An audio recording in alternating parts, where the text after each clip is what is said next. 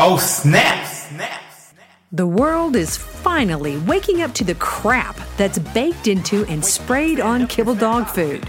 No longer can commercial pet food manufacturers fool us with pretty pictures and false promises. This is the raw dog food truth.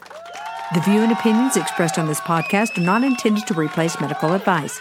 Before starting any raw diet, do research, ask lots of questions, and consult your vet.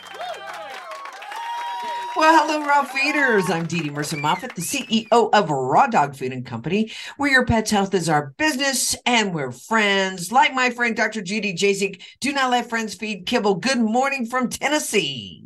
Good morning. Good morning, y'all. you know what's so cool is you've got cats that have come to your house because they know you have raw food. The word is out. That's that's right. that's right. We had one show up and he was a little like about what's this food? You know he was a little hesitant but he kind of check it out. And then the second cat showed up and just dove into the food immediately. And then the first cat was like okay well I, he can't eat it. I can't let him eat it and i not eat it. So now they're like I, I mean like attack me in the morning like i go out there with their food dishes and they're like i mean just can't wait for their food. And then it's gone in like 10 seconds. So yeah it's, are you are you gonna keep feeding them? Yeah, I'll keep feeding them. I tell them they like the objective here is that they do still hunt. So you know, I you know, but I want to keep them. I can't not feed them. I mean, how can you look at the little eyes in the door and not feed them? You know, right? You know, yeah. they say oh, after the cats to mouse, you know, don't feed them as much, but I don't know. I want to, I want to keep my, they, and they are out there hunting. You know, we we're on 10 acres, so they're just outside. They're out roaming around, eating bugs and moths, and hopefully they're catching some mice in the process too. So we were um, at a luncheon the other day at the Western Stock Show, which I love. If you guys don't, if you've never gotten involved in the rodeo lifestyle, uh, there's going to be some people that you know don't like that, but I love it. It's it's God, country, animals, mm-hmm. the land. It is just I I love the whole thing. So anyway, we were at a luncheon and we were talking with um, a, a, guy next to us, and he was asking us, you know, what we do, and we were talking about raw food, and he was asking about cats, and he said, you know, my my uh my my uh sister thinks it's so cruel that um somebody I don't know whether it's a neighbor, doesn't feed the cats because they have like 20 barn cats. And he said, but they hunt. And he said, you know, they're they're healthy. They're just out there doing their thing, hunting birds and mice and whatever else they eat out there. Yeah. So. Yeah. I'm sure they would be fine. I mean, there's I mean, we are in a very rural area and I'm sure there's plenty of rodents and things for them to eat, you know, crawling around out there. But yeah, you know, yeah, so we have we have a lot to talk about today, Dr. Jasek. We, you know, you and I are seeing more and more sick animals just all the time. And we have our suspicions uh, because what we see and the patterns. Um, and I guess you guys that listen to the podcast know what our suspicions are. But um, you know, I wonder at what time in space we're going to uh, get uh, uh, sort of silenced or censored. Uh, Brian had sent me something where there's an article out by um, this this uh, vet um, whose name is. Let me see if you recognize her name. Her name is Lisa Freeman. Your dog needs grains from Tufts University. Oh, I have to write that name down. Yeah, I don't remember. Yeah, but uh, she wrote this article called Stop reading your pet food ingredient list. Oh, jeez. Stop reading your pet food ingredient list. Now, why do why would somebody say that, Dr. Jasek? Why would somebody want you to not read the ingredient list? That seems a little crazy to me. Yeah, well, not if they don't want you to know what's in it. Just read the just believe the marketing and the pretty pictures on the bag and and listen to all the uh, propaganda claims, but don't look at the ingredients and find out what's really in it. Because you know what, you might not feed it then. They can't have that because then they would lose money because they wouldn't sell as much food. Right, right. So this was what was funny, and the reason I bring this up because Brian said that he's in a Facebook group and um, that somebody posted this, and Dr.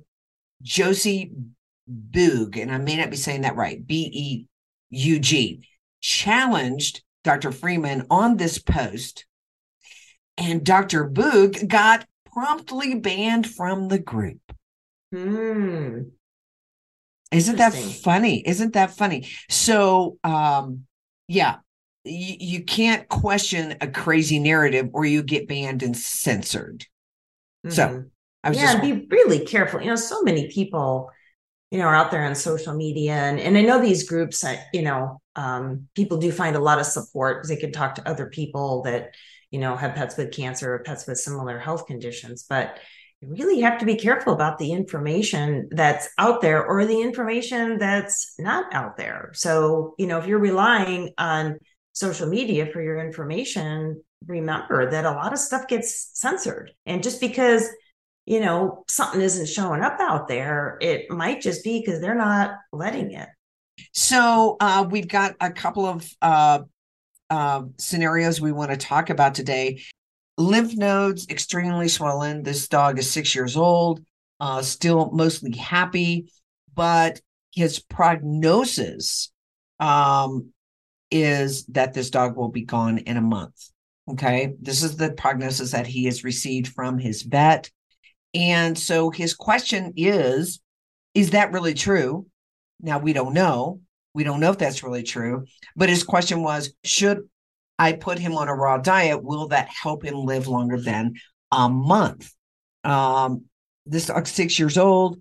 Um, unfortunately, he has had all of his vaccines. Um, and he's had all the rabies. He did not have the lepto. Um, he has done the heartworm VetraShield Plus, which is an ivermectin and pyrantel. Hmm. Um, that's what he's done, you know, for kind of his his lifetime.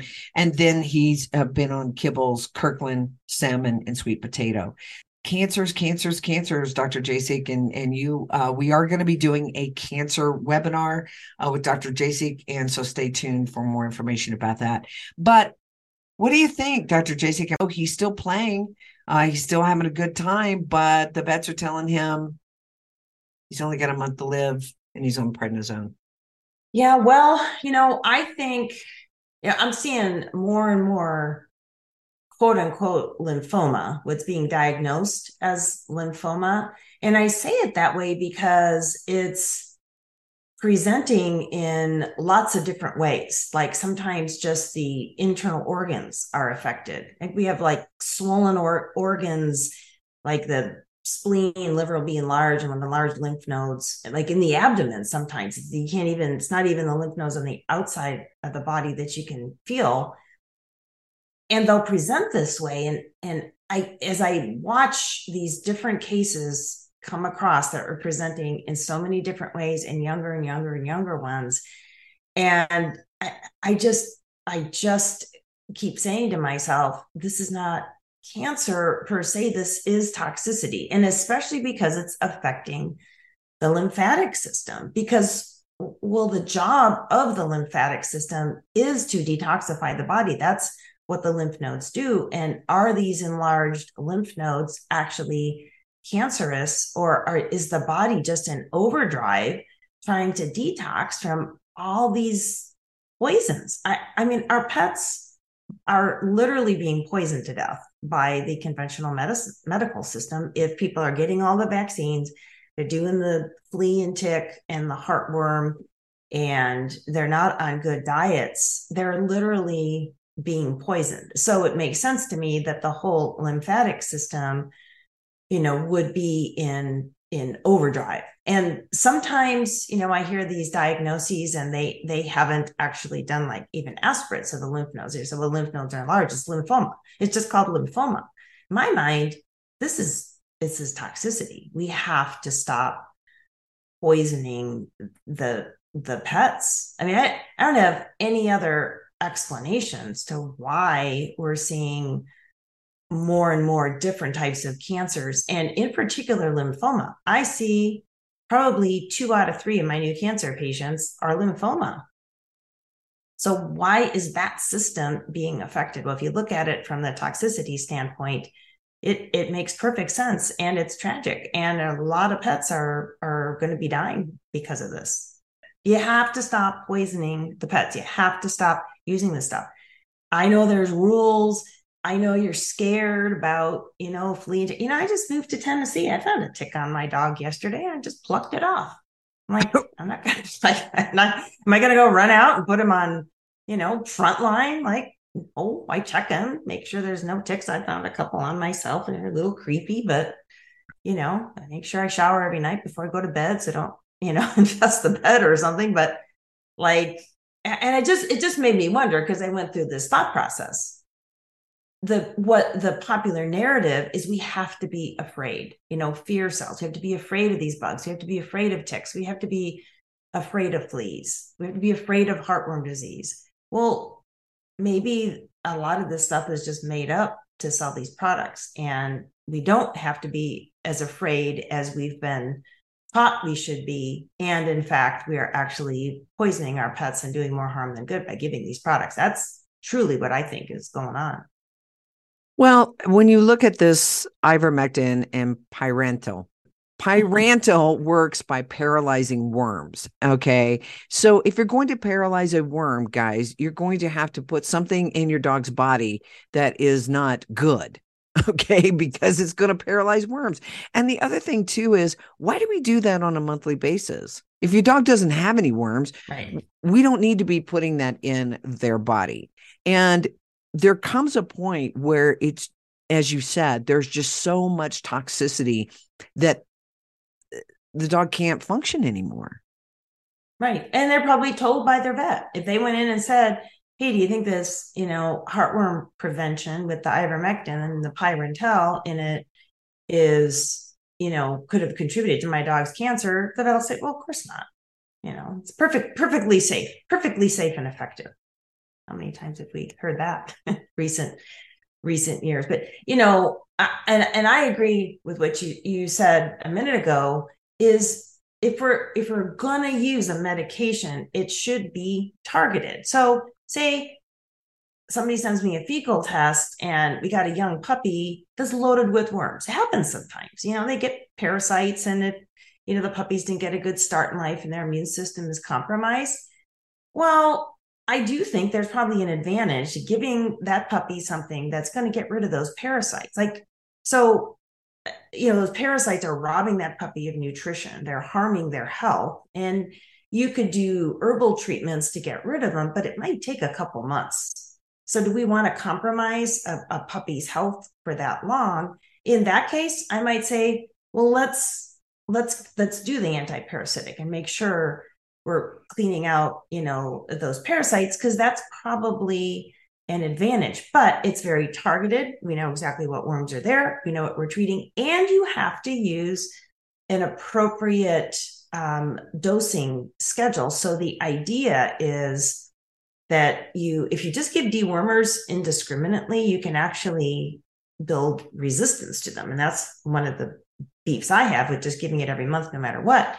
Because the idea is you want to kill the adults and then there's going to be eggs there. And then you always got to give a second dose. You got to give those eggs time to hatch out, but kill them off again, then kill off the larvae before they have a chance to mature and lay more eggs.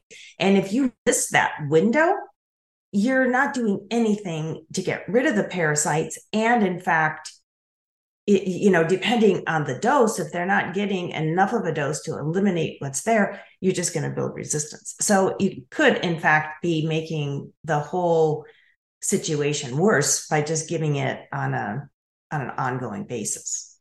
Mm. And for life, a lot of these drugs are, are, on it yeah. for life, right? And, and, and even like with the you know with the heartworm, like when I talk to people, okay, you know, I know there's areas of the country where you know, it's very warm, humid, lots of mosquitoes. The heartworm risk is higher. And if dogs are not healthy, now, you know, most of the heartworm cases I hear about are dogs that come through rescue. So these are dogs that are probably not had good nutrition and not on, um, you know, they, they just are more immunocompromised. So they might be more susceptible to to getting a heartworm infestation. Um, but what I tell people, or people are worried about it, and they're like, I really, need, you know, I need to do heartworm prevention. Like, okay, you do it only during the warm summer months. And it's almost impossible these days to find a heartworm preventative for pets that only does the heartworm. So the ivermectin, you know, is probably pretty safe. I mean, I don't recommend using it unnecessarily, but lots of people took ivermectin during COVID and it was shown to have a lot of advantages. So I've I've been recommending, you know, target what you're treating. If you're worried about heartworm, find a uh, ivermectin only product. Well, it's almost impossible. So I've been t- t- talking to people about just using the livestock ivermectin, just mm-hmm. getting the liquid. You can get the cattle injectable. You can dose it at, I just kind of use the same. It's like a cc per 100 pounds, I think. Just kind of do that and scale it back and give them a dose of that. Just you can get a syringe, you can buy that yourself at the feed store and just shoot that in their mouth, you know, once a month, or you could probably even do it every six weeks during the warm summer months. And that's way safer than than these other products with all these multiple drugs in them. So that's that's where I suggest people are worried about heartworm go, go that route and then it's it's it's very it's very targeted for what you're treating. Now you have an article on your website ahavet.com that talks about the actual life cycle mm-hmm. you know of heartworms and and that's really what people want to understand now um you do have to think you kind of have to look at the months you know and say is this a you know a month that i uh, should give that ivermectin or not um and a lot of people like that convenience but you guys we say it all the time convenience kills it does. Mm-hmm. We see it every single day. For a lot of people, it's hard to get their minds around that there's an institution called the medical field that maybe is doing things that are harmful. Right? right to to people and pets and it happens every day guys if you really knew the stats on how many people die from medical not malpractice but medical misdiagnosis it, it's astronomical and I, I i just don't think that people see that. And and we're not trained to understand health but one simple thing is you have to understand you cannot put toxins in a body and a body be healthy whether that right. is a pet or a person you can't eat substandard food every day and be healthy now, there are some people, Dr. Jasek, like my Aunt Peggy, who I always talk about. My Aunt Peggy couldn't kill her. I mean, and she drank like a ton of vodka and she smoked cigarettes and and and I think she even had staph at one time and she lived to be into her 90s. There are individuals in in the pet world like your Aunt Peggy that just, you know, have this uh, these amazingly resilient bodies, but that is by far the exception. And the other thing I say to people that say that is yes, but the and even the kibble today is not the same kibble as it was 20 years ago. They're they're using glyphosate way more. You know, there's a lot more contamination that, um, from the glyphosate being sprayed on these ingredients um, to to dry them, to dry the the grains or the non-grain ingredients, your lentils and chickpeas and all that. So dogs these days are getting a direct dose of glyphosate right in their food. And yet mm. people question what's in the raw food. Well, right. what do you think's in that kibble? Like I that it, it continues to baffle me how people can just blatantly trust what's in that bag of kibble without even investigating where where are those ingredients coming from where's that sourcing they ask about the sourcing of the raw food well where do you think the meat that's the supposed meat that's in the kibble is coming from? Where's all that stuff? Nobody questioned. Why does nobody question kibble? Just baffles me. Yeah, because it's got pretty marketing on it. It's got pretty pretty pictures pretty. of carrots and blueberries on the bag. Right, which they're finally, uh, you know, I'm reading in uh, pet health industry news, they're finally catching on and they're saying, you know, the pet parents are catching on and we got to change it because the stuff that's in the bag looks nothing like a, is on the front page right exactly and yet and yet on our website you're going to see pictures of the actual food which in the beginning people were saying you know, that's not really pretty, right? It just looks like, you know, that that food's not pretty. And we're like, no, it's not pretty, but that's what it is. You know, that's what it looks like. If you look at, you know, uh, what what does the meat look like? You know, now we're doing videos that are on some of the, a lot of the products, and we're trying to show people this is what it really looks like. People have been programmed to believe that that kibble in a bowl is what you're supposed to be feeding your your Mhm. dogs because that's what they've been seeing on the TV for years. So people are conditioned. So, like you said, snap out of it, change your conditioning. right? Um, so just to finish up with this first question, if you were talking to this particular customer, they've got a dog that that they're that they're basically saying, um, you've got a this dog has about a month. Now, you guys, nobody knows. Nobody knows. Dr. Jasek doesn't know. Your vet doesn't know. I think what you look at is what is the average? What have you seen? Right? Um, how fast a cancer grows or things like that. Um, but he's basically saying, does my dog have any chance of not, you know, dying? And should he put the dog on a raw food? Would it help? Well, I mean, I'll tell you in my experience, I I would say almost always, probably 99% of the time, when we start treating holistically, we go beyond what the conventional quote unquote predictions are. We do see our patients go beyond that and they have a better quality of life. Now I I can never make a guarantee, but I mean I've I in just about every cancer case, you know, maybe the dog doesn't live, you know, its full life expectancy, but instead of one month, maybe it's six months. So I it definitely, it definitely helps. And again, they have a really good quality of life. They feel good. And especially if the dog is feeling good when we start treating. You know, when when somebody uh, comes to me with a cancer patient and the dog's already really weak and not eating and you know might be a little too far behind the ball in a case like that not that we don't try but it's it's more of a slippery slope at that point. But a dog that's feeling good eating good good energy that's the that's the time to jump in and change the diet and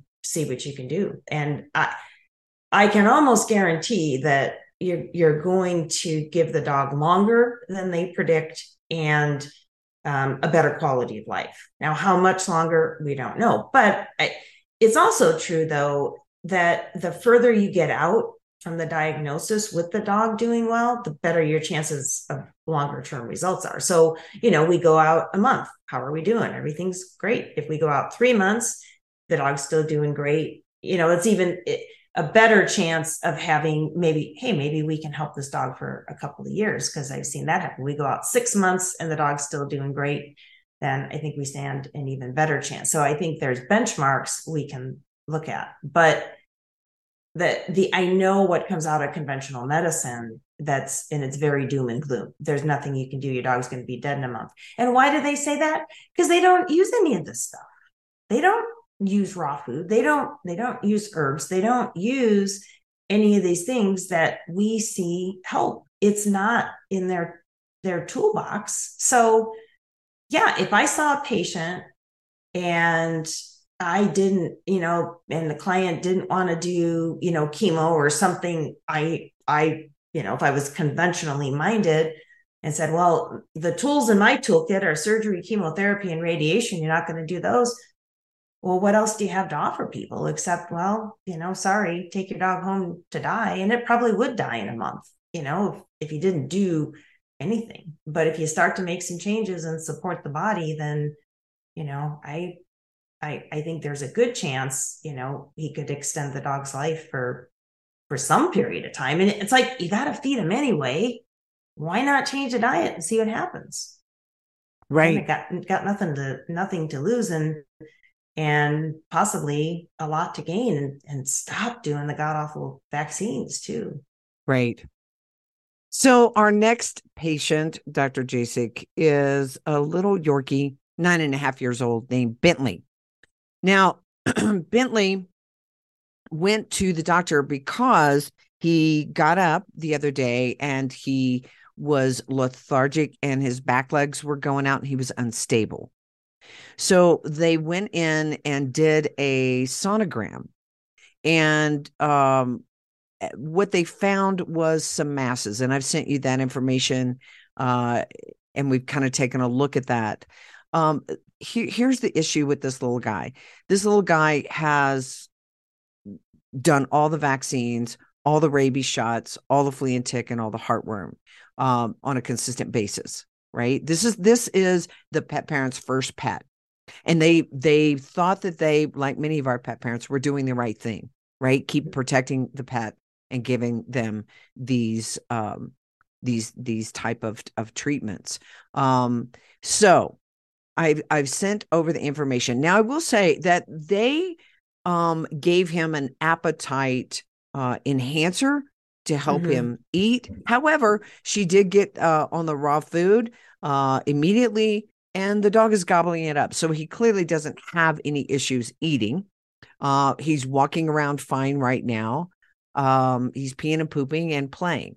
So, but he does seem to have something going on in that liver and kidney. From what you've seen, you have any thoughts about the uh, medical condition of this particular uh, Yorkie? Yeah, well, they, you know, he definitely has some masses in his liver and a mass on the spleen. So that's, you know, obviously a significant finding. His his blood work looks pretty good though. Like he doesn't have super high liver enzymes. Actually, most of his liver uh, the AST and ALT aren't even elevated at all. Um, the alkaline phosphatase is up a little bit, but not too bad. Um, so really, his blood work looks good and he's acting good. So again, when they have a lot of natural vitality, a good appetite, I mean, that's a time to you know jump in, change the diet. Um, you know, I of course do things with Chinese herbs and mistletoe and you know different things. People can buy ozone generators and do that at home. It's very easy to do uh, rectal ozone at home if they were interested in in doing that. And because these are tumors in the abdomen you it could be really really beneficial because we're getting the ozone um, kind of right in that area of the abdominal cavity. So this would be a really great time to to jump in. We don't know what these masses are. And i you know i'm not a proponent of poking needles and things um, anyway, because that can sometimes blow them up and make them worse. I'd I'd wonder a little bit if because whenever we have a mass on the spleen, hemangiosarcoma is a high probability. Um, if maybe there was a little bleed that could have contributed to the weakness. I don't think they mentioned that on the ultrasound report, but if you know it's a small dog, so he bled, if this tumor bled even a little bit could have made him um, a little bit weaker then too. But again, it's you know it's a great time to jump in, start supporting the body, and see see what we can what we can accomplish. You know, I think it's important to remember too the body health is the natural state. Health and homeostasis is the natural state. Now, when we have a cancer diagnosis, we're a bit behind the ball. You know, obviously we're not in that ideal healthy state. But when we have, you know, a, a lot of vitality still, we still have a lot to work with. And I think it's still worth jumping in and helping. This isn't a particularly old dog for a little dog, it's just nine years old. So, you know, it's like you jump in and you see, you know, see what you can do and see what results you get. So Here's a question. So this particular Yorkie was given Simparica and Sentinel uh. um the 5th of this month and the 10th of this month.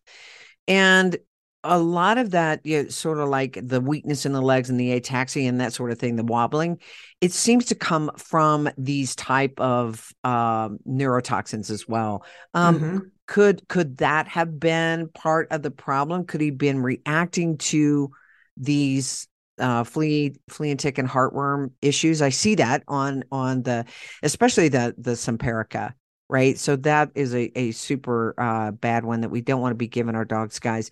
But um, could that have been part of the problem? Oh, a- absolutely. Those are neurotoxins. They're toxic to the insects, they're going to be toxic to your dog. And the other thing too is this is, you know, a small dog. It's he's a Yorkie. Do you know what he weighs?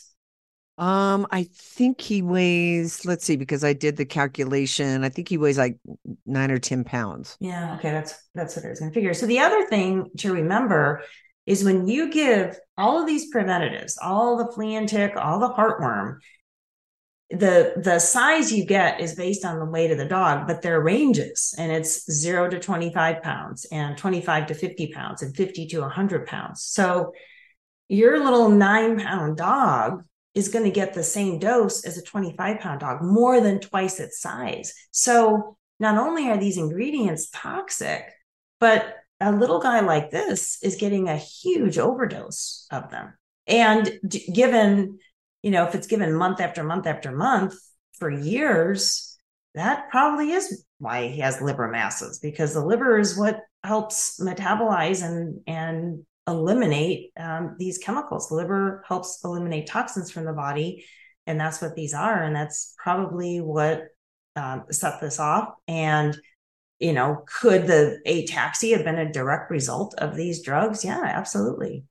You know, I was talking about Dr. Uh, Josie Beug, and I don't know if I'm saying her name right, but on this page uh, in, in, Dogs Naturally, where they really do talk about Bravecto, Simparica, um, and NexGard, she says, "Do not, do not use this on your pets." You, right? So she she is really coming in. She's she is holistic and i love it that she's holistic and she's speaking out about this and yet she's the one that gets banned from a facebook group? Okay whatever. Uh this is ridiculous. But in the Simparica, you guys, there's a lot of people that still use this, but the one it's it causes, they say, may cause neurological signs such as tremors, unsteadiness, and or seizures in dogs uh, with or without a history of neurologic disorders. So I think this is what confuses people a lot of times because they've rocked a lawn for many years and nothing has happened, right? Mm-hmm. But but then all of a sudden, you know, something goes wrong and a dog, you know, has these issues and so it's hard to make that connection. But again, these are toxins and we don't want to put this in our dog's body. There is there are many different type of organic natural flea and tick sprays that you can use. We have Flea Flicker. Uh, there's one out there from Kin and Kind. Uh, but we want to make sure, again, uh, doing things like what you said, Dr. Jasek, with the ivermectin and these very safe, non toxic things to keep you know the flea and ticks away we don't want to put these neurotoxins in our dogs i know that that they are uh pushed and pushed heavily in the traditional vet uh, industry, but there's many, many groups out there on Facebook. Um, there's one, there's a private Facebook group on Simparica al- alone and Bravecto uh, and NexGard that says, do these kill dogs? And mm. um and and there so we've got a lot of people that that have had these these issues. So the question is this if you have, well, let me say one other thing rabies the rabies shot, guys, especially for these little dogs, same thing that you just said, Dr. Jasek, they're not getting a smaller dose. Mm-hmm. And remember Dr. Robb, who tried to come out and say, hey, uh, these little guys are getting overdosed. And then he was with, uh, I believe he had the um, the PetSmart um what is that called again? Oh banfield? He had mm-hmm. a banfield location. He came out with that. That's not their protocol. So guess what? Mm-hmm. he totally lost his his uh banfield uh location. And i don't know if he lost his license for speaking out for the pets. I don't know.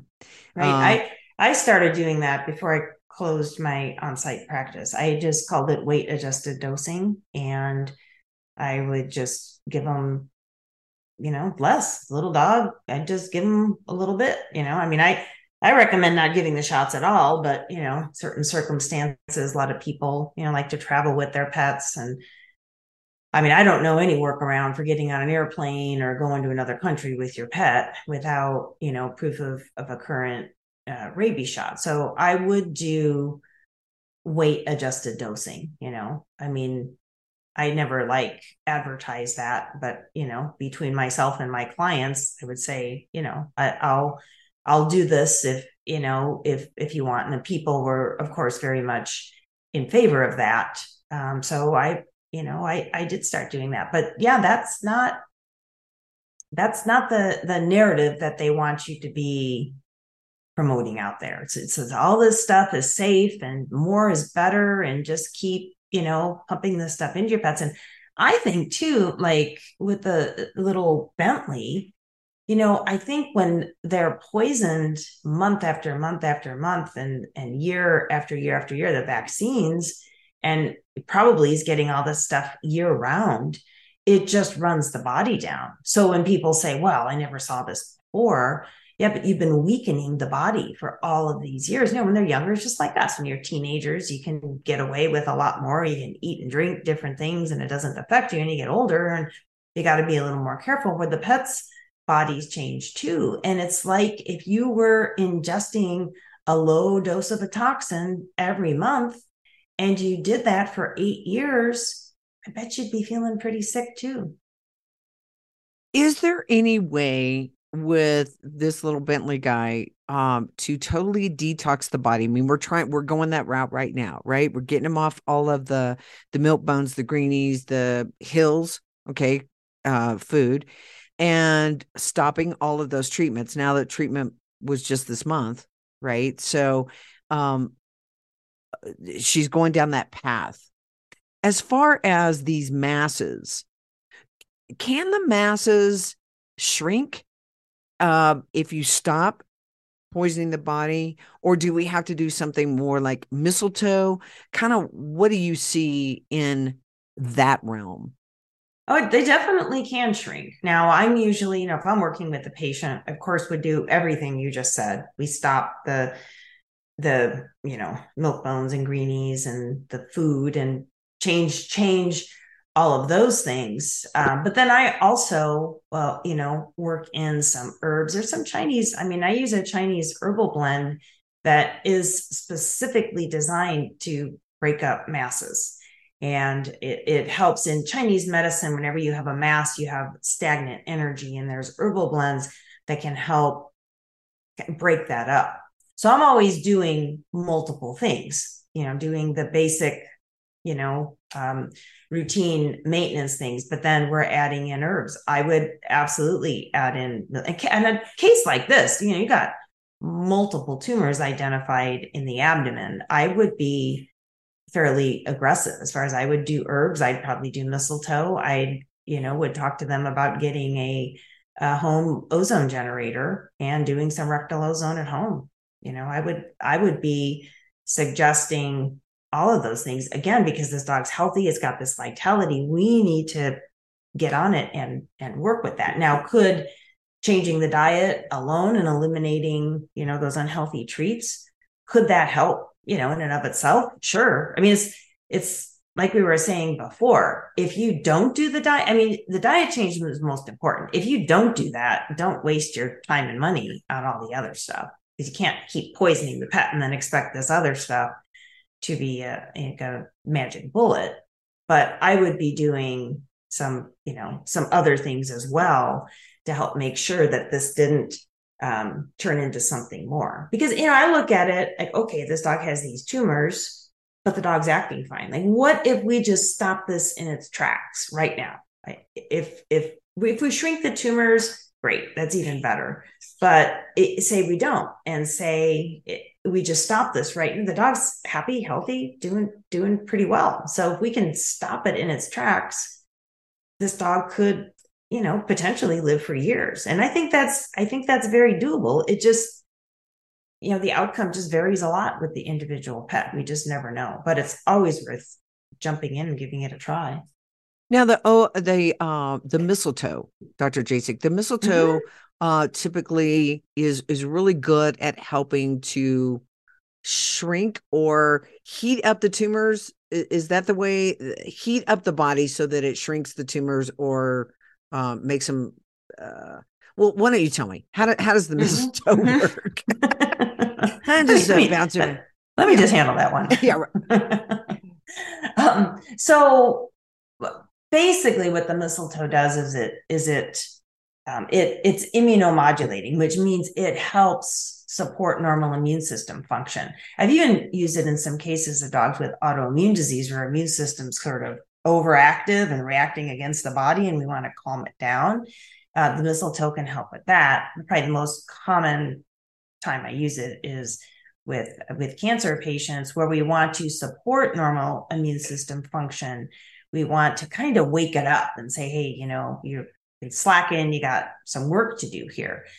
But it does also induce a slight fever. Now, this varies with the pet. It doesn't always induce a fever.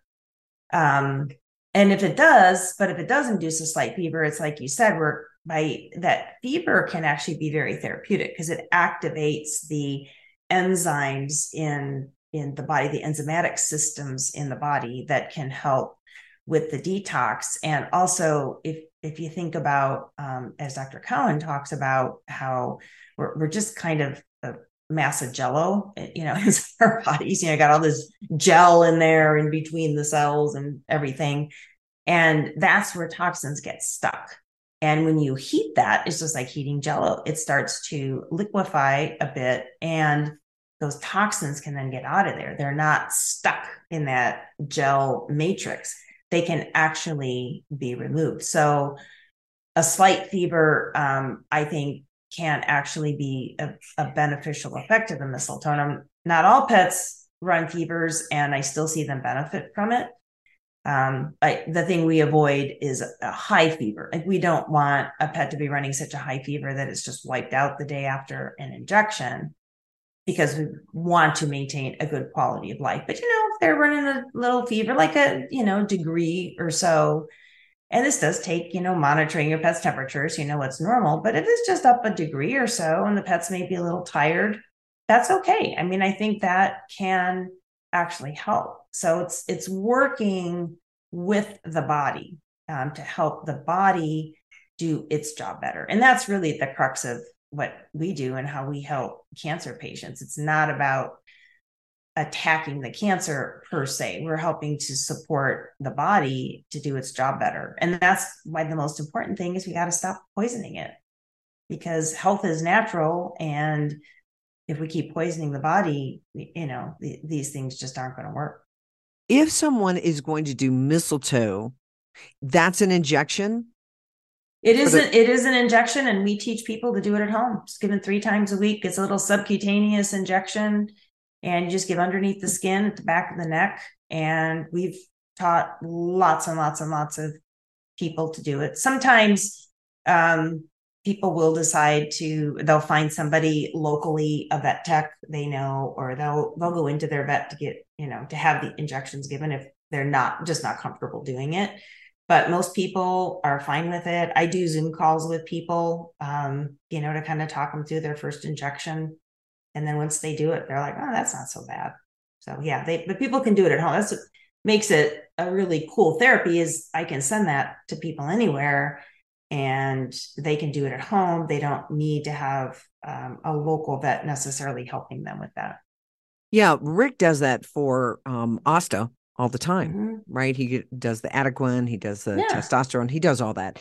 Now, last question uh, in regards to Bentley. What would be the traditional path if uh, they see masses in dogs? What is the traditional path, and what do you see the outcome of that traditional path? Uh, first of all, they would say nutrition doesn't matter because I've heard that over and over. People ask, "Well, do I need to change a diet?" Like, no, you know, just keep feeding what you're feeding, which is you know very unhealthy. And then again their only options are there's three three options surgery chemotherapy radiation. And you know chemo is probably the most commonly recommended but i guarantee you take a little tiny dog like this and start him on chemotherapy that is not going to go well. Again it's a tiny little animal and you're giving these highly toxic drugs and I I don't typically see that you know turn turn out well. Um, again, it's it's another poison. Maybe it can you know sometimes it can shrink tumors. Um, so you see what a appears to be short term results, but you're poisoning the whole body. And so those results are going to be temporary. And as soon as you stop the chemo, things almost always come back with with a vengeance. So I don't ever recommend that. I mean, something like this, I doubt that these would be considered operable, especially in the liver masses. You can go in and remove the spleen, but I doubt that even a conventional vet would recommend that because you got these other tumors in the liver. So why put you know the pet through the stress of the surgery? Um, radiation, I doubt that they'd recommend that because it's so widespread. Again, you're you're going to be zapping the normal liver cells, normal spleen cells. So I don't think that would be a good option. So they might recommend um, uh, chemo. They'd first of all want a diagnosis though, so they'd want to be doing needle aspirates and or biopsies to find out because they can't prescribe a chemo a chemo protocol unless they know definitively what the what type of cancer it is and they stage it and all that because that's how they base those protocols. You know what what we do, our approach in supporting the body. I don't really need to know what kind of tumor it is because I'm going to be looking at the pet and supporting their body appropriately. And I see just poking needles into tumors blows them up sometimes. So I don't actually even recommend doing that. Gotcha. All right. Well, we'll get your information over to Bentley's parents, and uh, hopefully they will contact you. Um, you guys, if if you have a dog um, that's got a cancer diagnosis. And uh, uh you've you've heard Dr. Jasek's protocol, right? Uh, you have to make that decision whether you're going to go down the traditional path or you're going to uh, go down a um, holistic path. If if a pet parent's going to go talk to an oncologist and they say, well, it's an 80% success rate, it's very important to ask them how do they define success? Because if success is they shrink this tumor for a month, well, while ruining the dog's quality of life, and once the chemo is stopped, that tumor just comes back for a vengeance. Sometimes the perspective of the oncologist is, well, look, we shrank that tumor. We had success. That's how they consider, okay, that dog's in that 80%. Now you stop the chemo and the dog dies a month later because the cancer comes back. Well, that that's not their concern. They had that initial success. So it's really important to ask how do they define success and what's working? If it's just making the tumor go away, well, okay, but then what what what are the long-term results and what is the dog's quality of life? Um, my my own brother just recently went through um, cancer treatments and he had some lesions tumors in his lung. And the doctors were like you know and say check in see how things are are, are going. Oh yeah the treatments are working fabulous. The the um, you know the lung tumors are shrinking. As he literally is dying. I and he did pass away here um, but uh, actually just earlier this month. Um, and I believe it's because the drugs poisoned him. So he'd be like, Yeah, the, the drugs are working, the tumors are going away, but I, I can't walk up the stairs anymore. I'm so weak and I got blood clots in my legs. So that's success. But yet the doctors are saying this is success. So it's important to ask that question How do they define success? Because in my mind, I'd rather see a little dog like Bentley running around loving life with all his tumors who cares if the tumors are there? I mean, we care, but you know, it, our objective is his quality of life. And if we can help him live a good quality of life and live with those tumors, then to me, that's success. But that would not be considered successful in the eyes of a oncologist. Yeah. So the bottom line is this, guys, that uh, we don't know how long, uh, if your dog is in a compromised position, that they will live if you move them off of toxic food, off of the toxic, you know, um, uh, traditional vet prescribed medications. But we do know this you've got a much better chance, right? You've got a much better chance um, of them surviving if you put them on a species appropriate diet. That means a diet that is meat, bones, organ, and fat. It's highly digestible. There's not um, synthetics in it take a look on Dr. Jasek's site. She's gonna she in, in your blogs. You've got lots of information about flea and tick and heartworm. Uh, talk to her about what you can do to mitigate your risk. Okay. All of these things are going to help your pets. Let's get them on a species appropriate diet as soon as possible. Get over to raw dog food and company.com where your pet's health is our business and friends. Don't let friends feed kibble. Dr. Jasek, we'll see y'all next week. Okay. All right. Thanks so much. Bye bye, y'all. Oh, snap! Snap! Find out how you can start your dog on the road to health and longevity. Go to rawdogfoodandcompany.com, where friends don't let friends feed kibble and where your pet's health is our business. Just snap!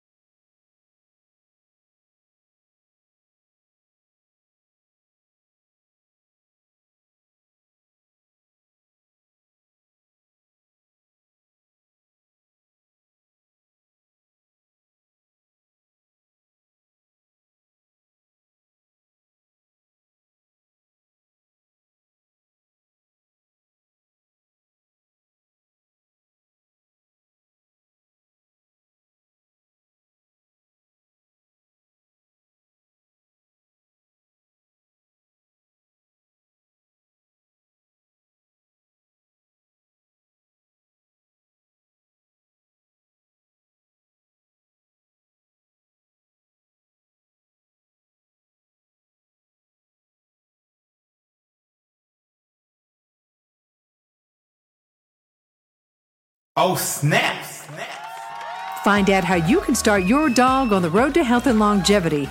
Go to rawdogfoodandcompany.com, where friends don't let friends feed kibble and where your pet's health is our business. Just snap.